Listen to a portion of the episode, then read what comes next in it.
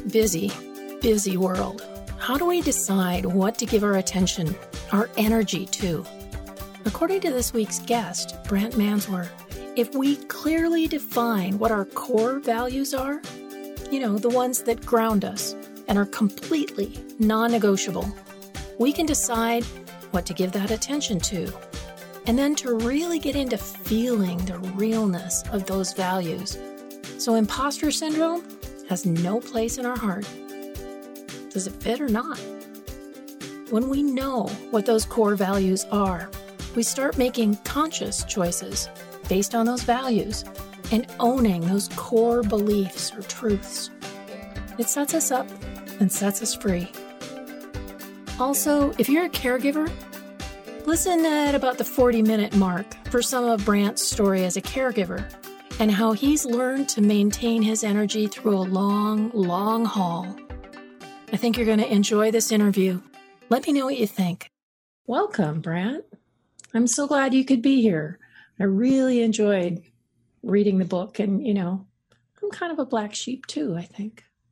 Well, I can't thank you enough for having me. I'm glad you enjoyed it. It would make for a really awkward interview if you didn't. So that's fine. It's good.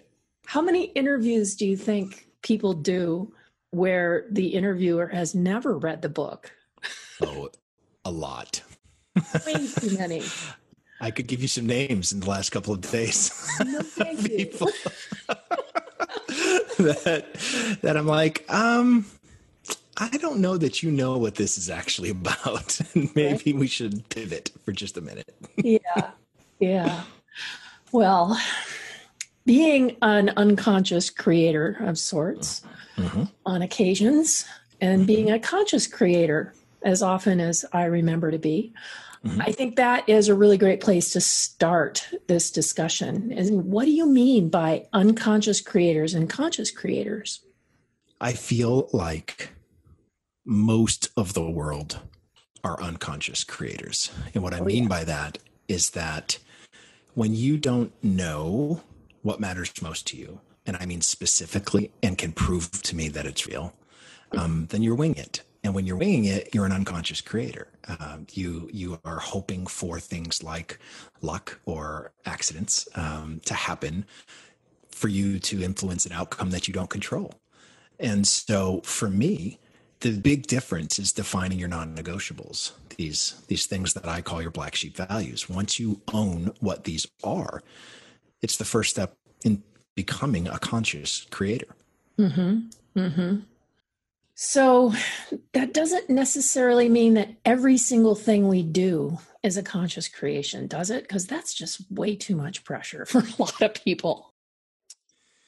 What I will tell you is that once you start to live your life this way, when you don't make decisions with deliberate intentions, it feels awkward and bad. Mm-hmm. Um, so it's just the opposite of what you think it might feel now.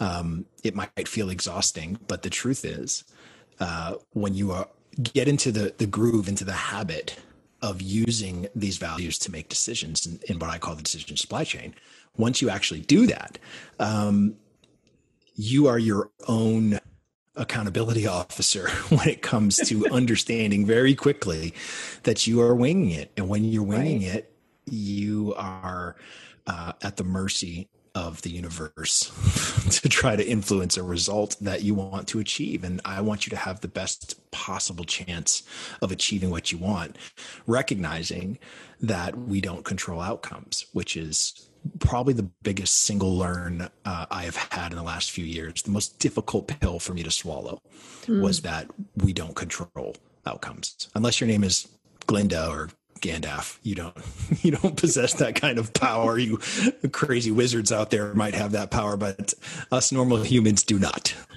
Right, right. And so, really sticking to our convictions and is what helps us keep moving forward. Is that kind of the concept here that if we don't, we're just going to go, oh, I can't do it anyway. So, Well, no, it's not even about moving forward. It's about making decisions in alignment with the things that matter most to you. So you have to have your what and your why in alignment in order to have the adaptability and resilience you need in the how you're going to fulfill those things. Mm-hmm. Um, and when you don't, then that's when it gets a little hairy and and it's difficult at times um, to to make decisions and to sort of have that feeling of fulfillment and control that we all love um, makes it incredibly difficult when your what and why are, are not in alignment with each other. Right, right. Well, and I'm glad you brought that up because there is a, a little discussion about that what and why and what comes first and why. So let's let's address that. What is this what and why that you speak of? So many of us have read a book in the last few years, uh, an incredibly influential book that tells us to start with why. Mm-hmm. And I happen to believe that Simon Sinek is a brilliant man. Um, I what I would say is that uh, there's a massive asterisk for me in that statement there should be an asterisk on the front of that book. okay. Which is start with why, asterisk, as long as you know what your why is. And if you mm. don't know what your why is, then you cannot start with it because it leads down the wrong path. And so for me, why is our purpose? And purpose has been, you know, uh, a hot button term over the last couple of years that yeah. everybody wants to talk about. I happen to believe that the biggest lie we've ever been told with regards to purpose is that we find it. There is no finding of purpose. And if you're on that journey, I hate to spoil it for you, but you've wasted however many years you've been searching for it, like I wasted decades of my life searching for something that doesn't exist. We have to choose it. We have to choose it. So the question is, how do we make a conscious choice, right? How do we make a decision that is going to be uh, the right decision for us with regard with regards to purpose? Well, that means we have to start with what, and the what for me are, are non-negotiables, are five or six non-negotiable values. These deeply held personal core values that that have been developed over the course of our lives. Mm-hmm. Outside of a catastrophic event, they rarely change, rarely change, and so for me, these are these values that I that I call black sheep. And the hmm. reason is because I was 47 years old before somebody finally told me why black sheep are not valued like the rest of the flock. And I just I'd had no idea. I mean, a couple hundred years worth of demonization of black sheep in our culture. And I figured there's got to be some crazy reason. And when I found out the truth, which is the reason that farmers don't value black sheep like the rest of the flock, is because a black sheep's wool cannot be dyed. And so every black sheep, in effect, is 100% authentically original. And I heard that and I was like, well, wait a minute. Like you just you just described my life goal, which is to be that 100% unique authentic creation that I was meant to be.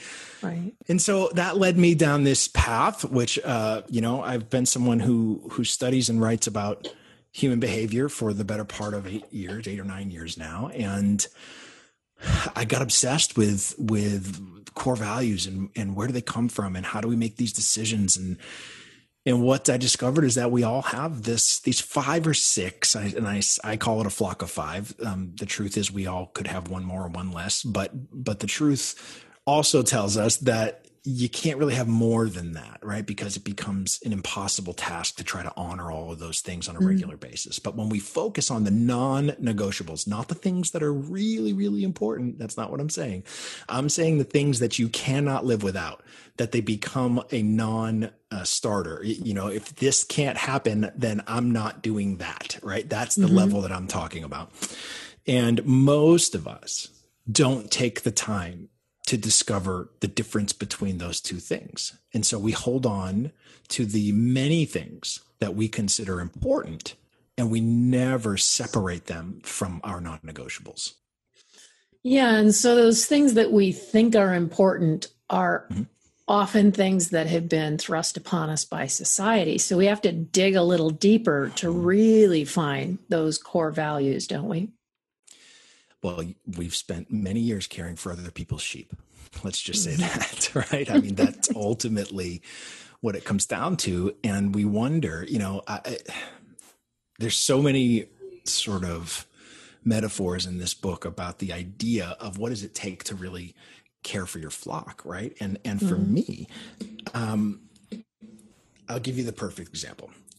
I don't go to the movies on the weekends at night, ever, and that's because I spend more time disciplining other people's children than I do watching the movie. and, and that is not an enjoyable experience for me. But this is what I've also discovered is when you try to discipline someone else's children, those other children look at you and tell you to go F yourself mm-hmm. because you're not my daddy. And um, guess what happens when we try to care for other people's sheep? They go, You are not my daddy. And uh, I'm not listening to you. So good luck. Mm-hmm. And we mm-hmm. try. And we try because you know why? It's annoying. And we and we try to control those things that are out of our control and they won't listen to us because they're not part of who we are.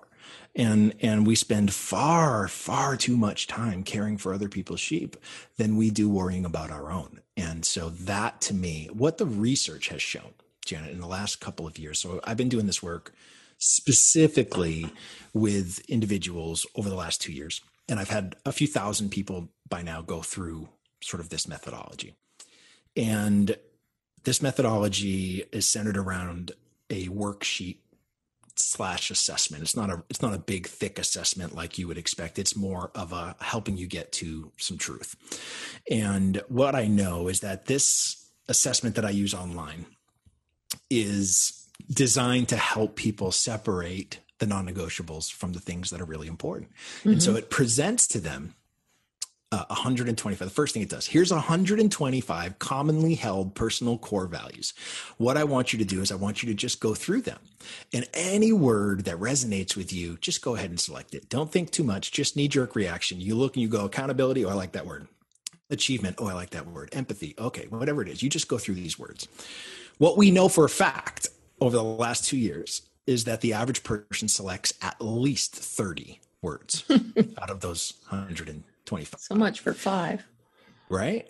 And mm. so my first question to them is tell me what does um, crippling anxiety and depression feel like?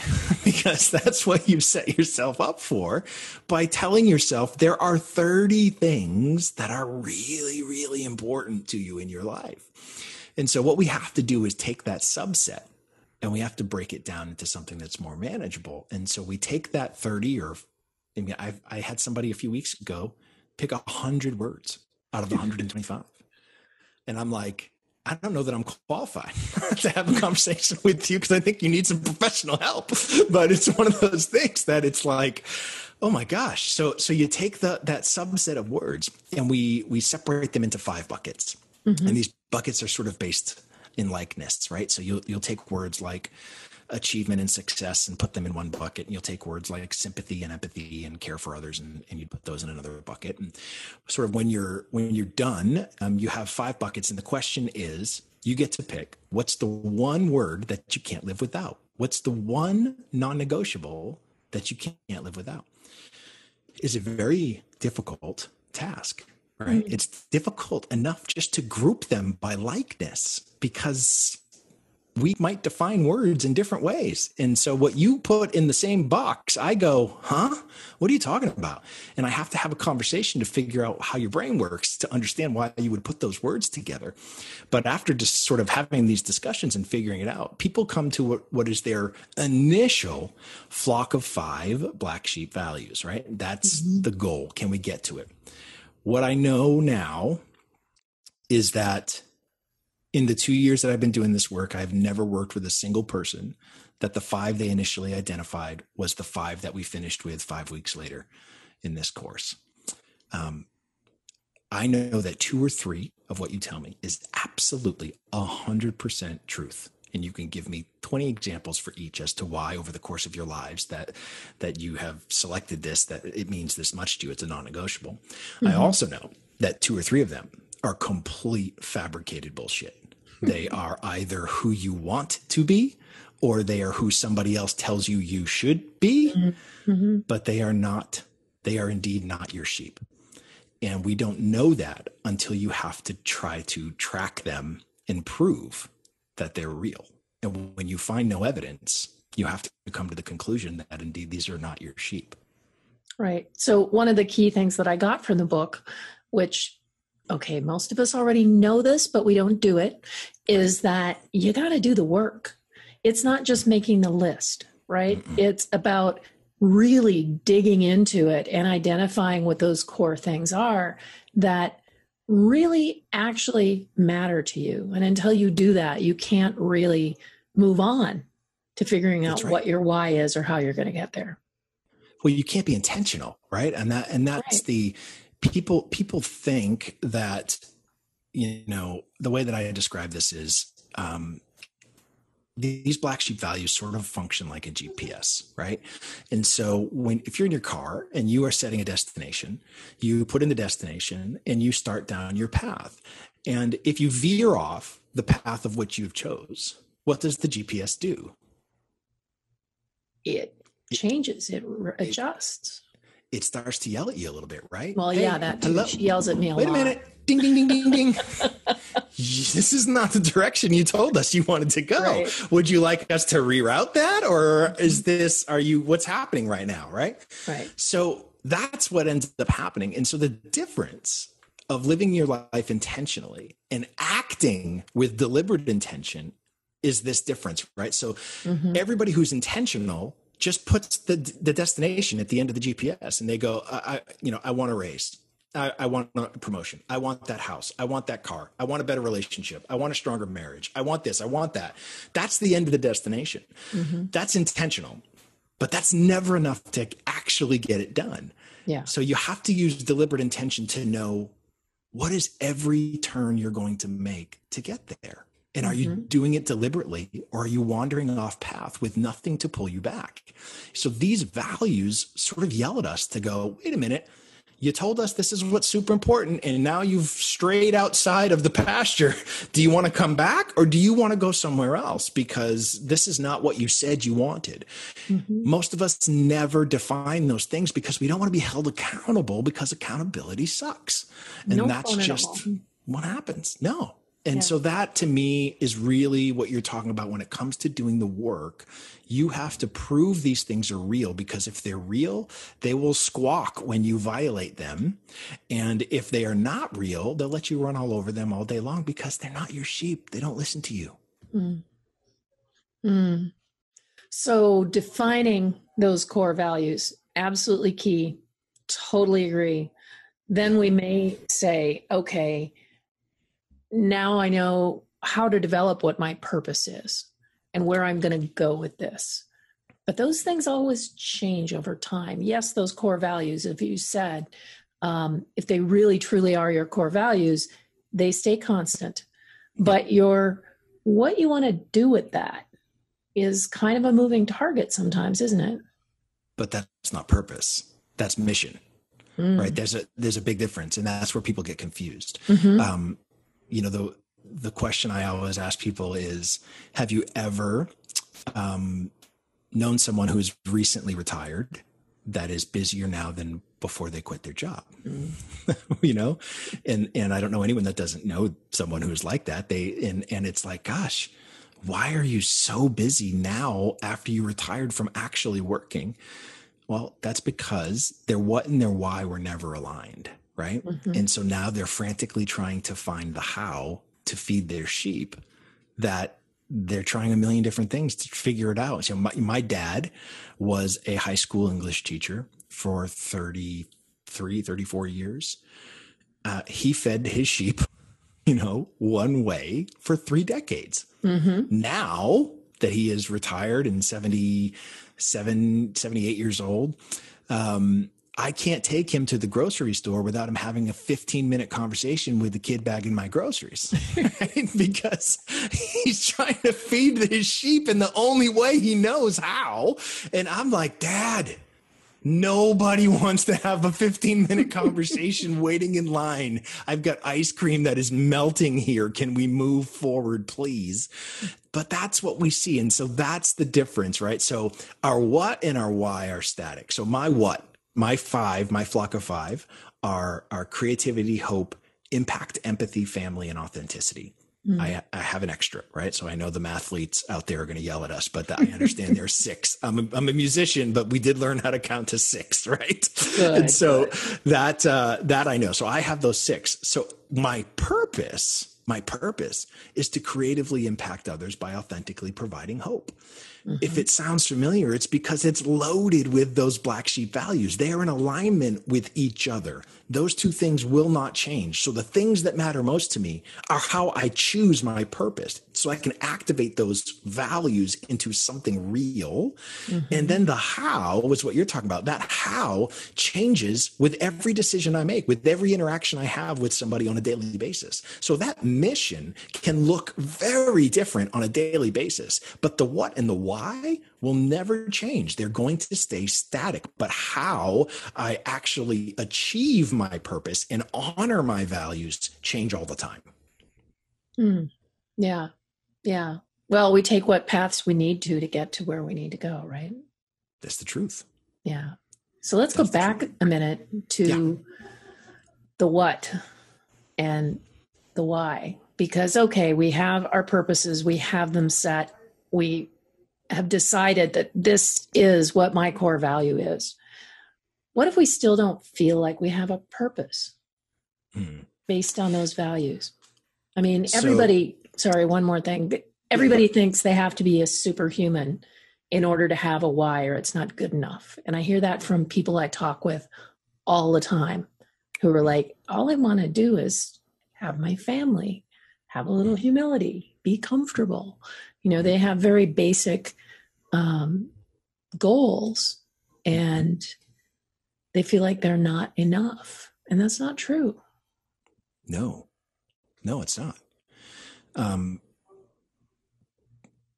it's so it's it is a it's a difficult conversation to have with some people. It is. Uh, so that what I would say is this: um, for most of us, we don't have a purpose that's in alignment with our values. It's not about deciding what your values are, right? So that's that's what people have to understand. It's not deciding, it's proving. And there's mm. a there's a big difference between deciding this is something that is a core value of mine and proving that it's real. And so, you know, the second sort of part of this this methodology is is something I, I, like to call counting sheep right? It's it's not the the kind that you lay down at night and you put yourself to sleep. It's at the before you go to bed every night you need to sort of dig back in your head through your day and find evidence that these things that you say matter most to you actually appeared in your life. So where how many times did it show up? What was the scenario? And who was it with? That's mm-hmm. what i mm-hmm. want to know right? I want to know did it show up 10 times? Did it show up twice? Did it not show up at all? What that tells me is, you know, our values exist in a hierarchy. And so the ones that are super, super important to us should show up all the time, way more, way more than mm-hmm. the ones that might not be quite as important to us on the hierarchy scale of, of our non negotiables. Um, that's number one. Number two, I want to know what the scenario actually was. Was it at work? Was it in a discussion? Was it um, a revelation you had reading a book? Was it watching a television show? Where did this value appear? What, what was the scenario? And then I want to know who was it with because it, for some people, especially in this day and age of isolation and uh, people staying inside and not having the social factor that that we might be used to. Right. If you are feeding all of your black sheep through one relationship and something happens to that relationship uh, it can be really dangerous, right? Yeah. And so the idea is we want, if we can, we want to try to spread how our sheep are being fed among several different things, people, ways uh, that we that we are going about it. Because if we don't, and we rely on this one particular thing, it, it's the same scenario of the retiree trying to, you know, feed that sheep in the only way they know how. That's out of context and doesn't really work like it did, um, you know, for the decades that they did it that way. Mm-hmm. And so, you know, that to me is is number one. So you have to prove that it is. And, and after you prove that it's real, and in this process, you will find that sometimes we drill down too deep, right? We actually go past the value to a specific example of something and and we say that that's what we care most about. And in fact, that's just an example of something else, of a larger value. So I, I see it all the time. People will tell me, um, look, community, uh, family, faith, those are three of my black sheep values. And I say, I would say to them, not that's probably not true. Mm. The value is actually connection right? The, the black sheep value is connection. And you just gave me three ways of which you experience connection very deeply through your religion, through your family, through your community, whatever that is. But it's the, it's the actual connection that's the value. You've just given me some very specific examples. And so that's something I call leveling up. We got to level up to a larger word that encompasses more than maybe the one tiny um, word that we selected that just is how we feed it most of the time, right? Mm-hmm. And so that's number one. The second thing that we have to figure out is are we sabotaging ourselves and not allowing a value to come to the surface because of X, Y, or Z? I've had this happen um, a, a, lot with with people that I work Surprising. with, right? And so recently, I was doing I was actually doing an, another podcast interview, and uh, the host who I've had some connection with uh, over the last few months, I sort of said, you know, there uh, of the values that he went through and, and, did the assessment, and there was a word missing, in my opinion, um, from my experience over the last few months of dealing with him multiple times, and that word was impact. And I'm like, you know, I, every conversation I've had with you for the last two months has been guided by and uh, focused on impact. Not only is that not one of the five that you selected, it wasn't even one of the 30 that you said were important to you. What why is that? And what he said was he didn't used to be a very nice person. And he felt like a fraud if he would have selected impact because anybody that knew him three or four years ago um, would say that's bullshit. He doesn't care about that. And I can tell you why. So he felt like he wasn't worthy of that value mm. because of who he used to be. That's sad. Um, it is sad, but I got to tell you, it happens all the time. It happens all the time. And this is this is a big aha that I would love everybody listening to this right now to understand. Um, imposter syndrome happens so much to so many of us. And it, I would could make a case that the more successful you are, the the stronger that imposter syndrome can get at times. And um, the work that I've done for years has taught me one thing. A lot of the people that I have worked with, for whatever particular reason, they may have been very successful, but mm-hmm. they didn't necessarily like themselves all that much and it could have been for a, myriad of bad decisions that they made in their past, right? But they just didn't like themselves. So, knowing now that in that initial flock of five, which if we can get anybody to do the work, most of them stop when they think they know. oh, I got my five. I did. I did the assessment. I got my I'm five. Done. I'm good. Go, right? Done.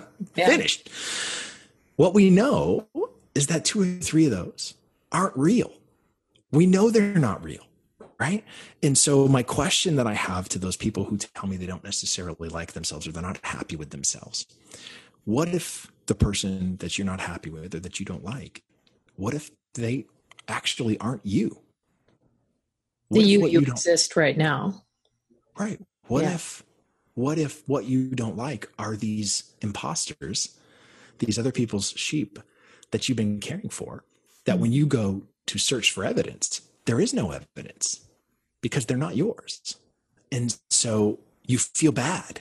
You allow shame to come in. You allow these other feelings to come into the into the uh, your head because you're not finding evidence of the things that you say matter most to you. Mm-hmm. And so when you realize that, it's such a weight lifted off of you to, to be able to say, how do you know? And this is what you said earlier. How do you know you're not already enough? Because I'm telling you, you are enough already.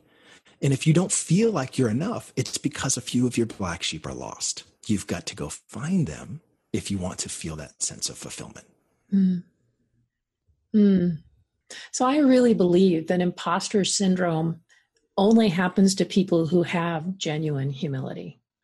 That there's a lot of, let's not be political, there's a lot of people who mm-hmm. just don't have that sense that there's anything wrong with them and they are absolutely who they are because that's what it should be and that's what it is, even if that does not go back to those core values that we've been discussing. Yeah. So, to me, when I encounter someone in my programs that is dealing with serious imposter syndrome, mm-hmm. it's really, yeah, they need to go back. They need to look at those sheep and go, okay, what am I missing here? And why don't I believe in myself? And that's a big challenge for people to deal with. And some of it is around the feelings that they have. And that's something that you address in the book is getting, you know, side railed by feelings or impressions that you're getting. And so, you know, where do we put that weight? You know, how, how does that balance out? Because that's a tough one for people to manage. So, we are recording this podcast the day after the first presidential debate in uh, 2020. Let's not even call it a debate, but anyway, sorry. I agree. Um, what I'm going to tell you is that what we witnessed was, you know, I, I believe that every day we are in a battle, a, a tug of war between our, our feelings and our values. Right? Mm-hmm. Those are the two things that are that are pulling at each other. What we saw last night were feelings absolutely rip that rope out of value's hands of any way shape or form um, and and when that happens nobody wins right and so the whole country I, had an amygdala hijack last night it, it, it's exactly right yeah and and so i look at that and i say the, the the way that i have sort of been able to process this idea of this tug of war between values and feelings. Um, you want a healthy tension at all times between those two things right? Mm-hmm. So you can't allow your feelings to be the sole source of why you do anything because our feelings are liars, right? Our feelings um, are incredibly powerful. And if we tweak them the wrong way, they can allow us to make some pretty bad decisions in the moment mm-hmm. uh, because our feelings told us that we should do something and we don't consider the facts or we don't consider the things that are our non negotiables. So we have to sort of acknowledge how we are feeling to keep them under control. On the other side, we have our values. And so I look at that and say, we can't make decisions solely based on our values and ignore how we're feeling. Um, because if we ignore how we're feeling, we upset our feelings. And when our feelings get upset, they're like the Hulk, right? And so it's mm-hmm. like Hulk, Hulk mad and Hulk, you know, cause problem. and that's, that's what we saw last night was Hulk smash oh, everything God. on that stage, right? right? And so what we want is this idea that neither our values or our feelings win the tug of war. We want to keep them in that healthy tension. When I think of tug of war as a kid, I think of that, that you know, they tie the ribbon right in the middle of the rope, right? And they have these two lines and you have to try to pull that ribbon over the line. And so the way that I, in my, this is how crazy I am, in my head, how I manage my feelings, um, from an identification standpoint is through an old quote from Lao Tzu. And Lao Tzu says, uh, if you are uh, if you are feeling nervous, you are uh, living in the future. If you are feeling depressed, you are living in the past. And if you are feeling peace, you're living in the present. Mm-hmm. And I literally, that's my litmus test. If I'm anxiety, if I'm filled with anxiety, it's because I know I'm being pushed to the future of uncertainty where nothing is set. And I just, it makes me so concerned and I get so nervous about what could happen or how things could be. So I, I know that if I feel anxiety, I'm living in the future. I know that. I know that if I'm depressed, chances are it's because I am justifying it with something that's happened in the past, right? I am using those things, those either bad decisions or things that I've witnessed that have been bad to justify that. So if I feel depressed, I know I'm sort of living in the past. If I'm okay, then I realize, gosh, I must just be in the present because this is the only thing I can control at this moment mm-hmm. is the present. And so I look at that as sort of this idea of the tug of war. If that ribbon stays in the middle, that middle is the present. If our uh, if we anxiety wins and it pulls us to the future, that's those feelings pulling us to the uncertainty that we have so so much uh, uh, concern over. And if we get pulled and we start to feel depressed then that ribbon has crossed that other line back towards our values and we are ignoring how we feel at the moment. And so we have to be able to keep that healthy tension and keep that ribbon sort of in the middle if mm-hmm. we want to stay in the present and actually affect change because the present is the only place we can make decisions. It's so the only place we really you know, are. it's the truth it's yeah. the truth. And so that to me is a daily struggle. Mm-hmm. Uh, and what we saw, what we saw last night was this tug of war that that pulled everybody to anxiety in the future and no no answers because we didn't mm. talk about values we didn't talk about the present we just we just saw mudslinging and feelings uh, smashing everything in sight and that is never going to allow anybody to make a good decision ever. Well, I absolutely love that metaphor of the tug of war and the ribbon moving back and forth, you know, to help us really kind of find that center, that grounding point where we can say, okay, I'm here now. I'm in this place. And whether we're ruminating or we're, you know, yeah. worrying, when we find ourselves just coming back to that center, being okay, I'm really here and paying attention to that. Um, 100 percent crucial, crucial. So something that you talk about in the book is what you call a decision supply chain and how we make decisions based on like real intention. I know it's a shock, uh, but you know, let's let's talk briefly about that. Um, how does that work? What is what what the hell is a decision supply chain? Why didn't I know about it before? so, you know, this stemmed from a couple of years. I'm, I'm a coffee holic. I, uh, uh, even I would venture to say a coffee snob, right? So hmm. I love coffee. Like like some people love bourbon or whiskey. I love coffee, and I can tell when I have a good cup of coffee or when I don't have a good cup of coffee. And and one of the things there are like three rules that I have to follow for me to have a good cup of coffee, right? I need to know the origin, right? I need to know where it comes from because there are certain parts of the world that I really prefer the coffee beans, right? Mm-hmm. I know mm-hmm. that from years of drinking it. Uh, I also need to know that it was ethically sourced, right? So I, I, the coffee industry is notorious for slave labor, and so it's like I have to know that it was actually sourced ethically for me to be able to enjoy that cup of coffee. Uh, and then finally, I have to really respect my mood. If I am pissed off, every cup of coffee is going to taste bitter to me. right? Oh, like, I mean, just, just, I know it. And so I had a friend say to me a couple of years ago, if that's what you have to go through to have a good cup of coffee, I'd hate to hell with to look like what it takes for you to make a good decision. and I was like, hmm, that sent me down a rabbit hole of uh, of of researching what a good decision is. And so mm-hmm. the idea is that it actually is eerily similar to my cup of coffee. We have to make decisions that are born from these black sheep values, the things that matter most for us. That's where they're mm-hmm. born from.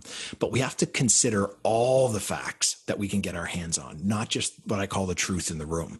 Sometimes the truth is larger than the room, and you have to go beyond the room to get to the to the actual truth that you're looking for. And then we have to actually acknowledge our feelings in the moment. We can't ignore them. It doesn't mean we resolve how we're feeling. It means mm-hmm. that we acknowledge that we're feeling it and when we do that, we actually uh, make a good decision regardless of the outcome.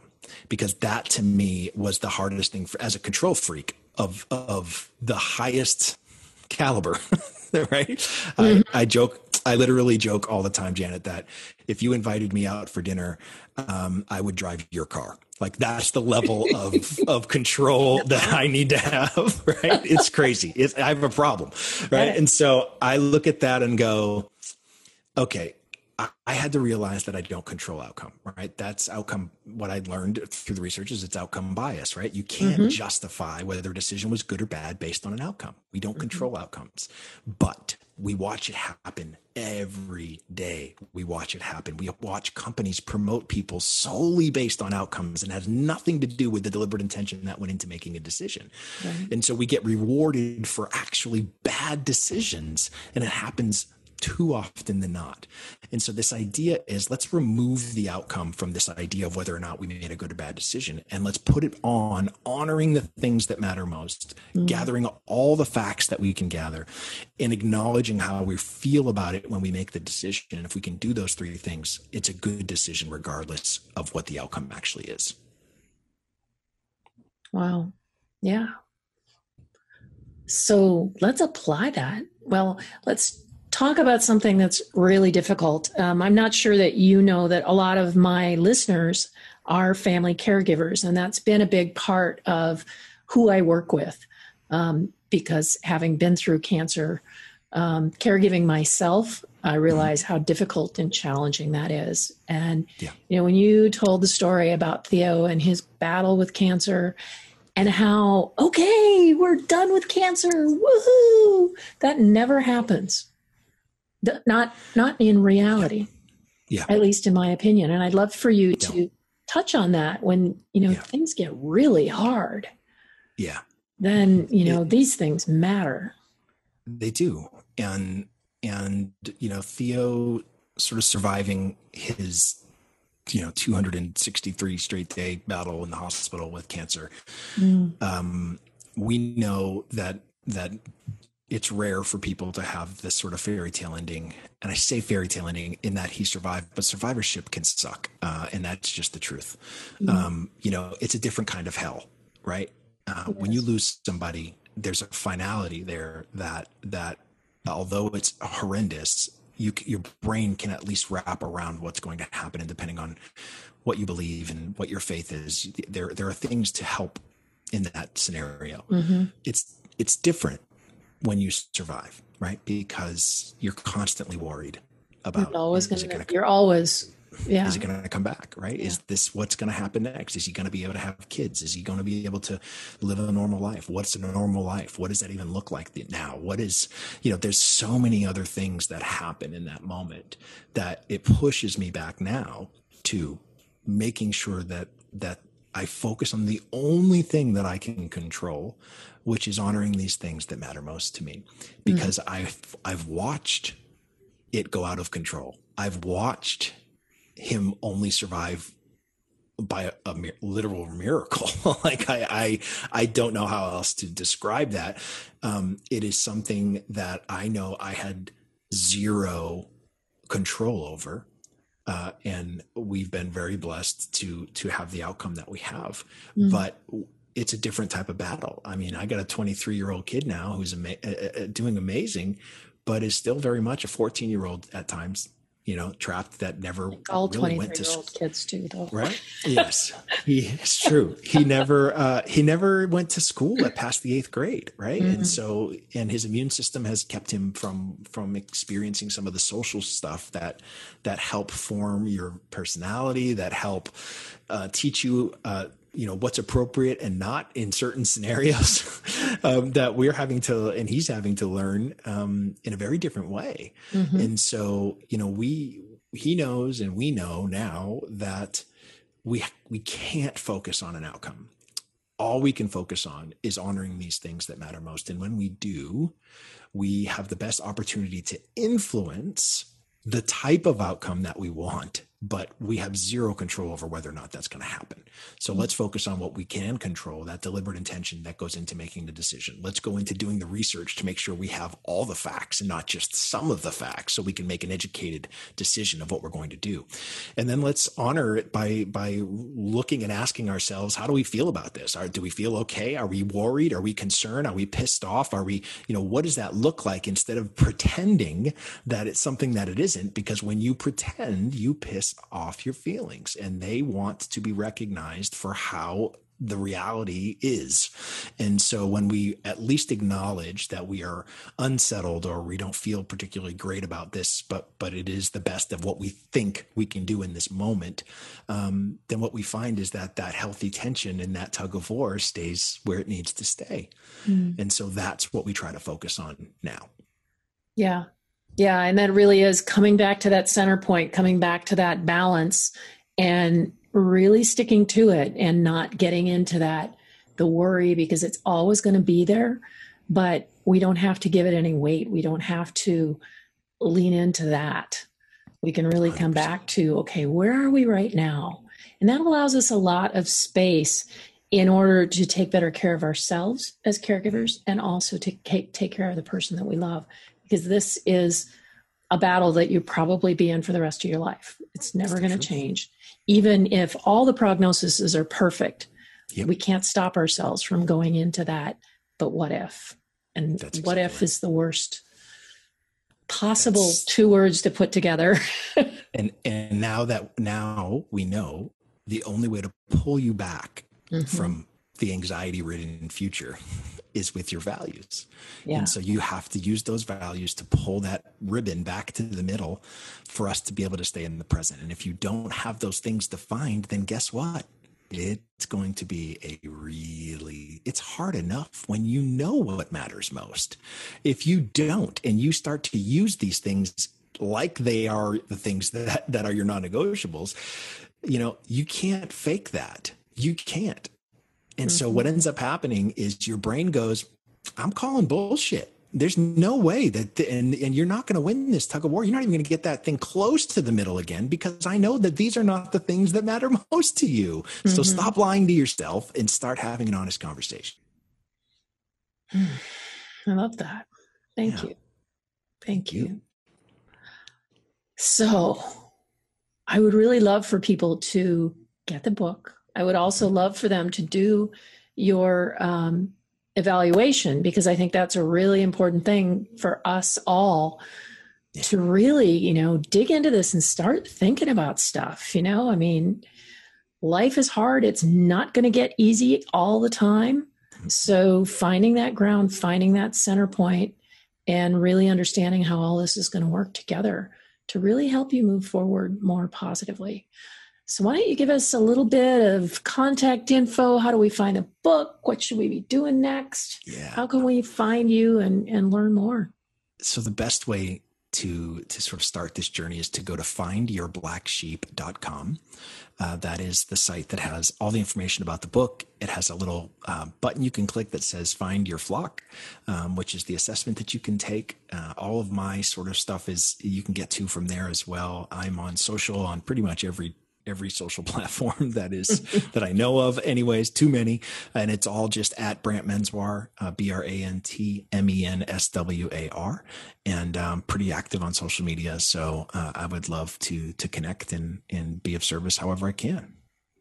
Thank you so much, Brant. This has been great, and uh, I will be promoting this on the blog and all across my social. So we should have lots of fun with that soon. Thank you so much, Janet. I truly appreciate the opportunity. Thanks. Thanks for tuning in for another episode of Mindful Social. It's been so great to see the subscriptions growing, and the feedback has really helped me make the show even better. So if you know somebody who needs to be on the show, email me at janet at janetfouts.com and please send me feedback there too, or post a review on the podcast platform you're listening on. Oh, and do me a favor share this show on social media or with a friend. Thank you.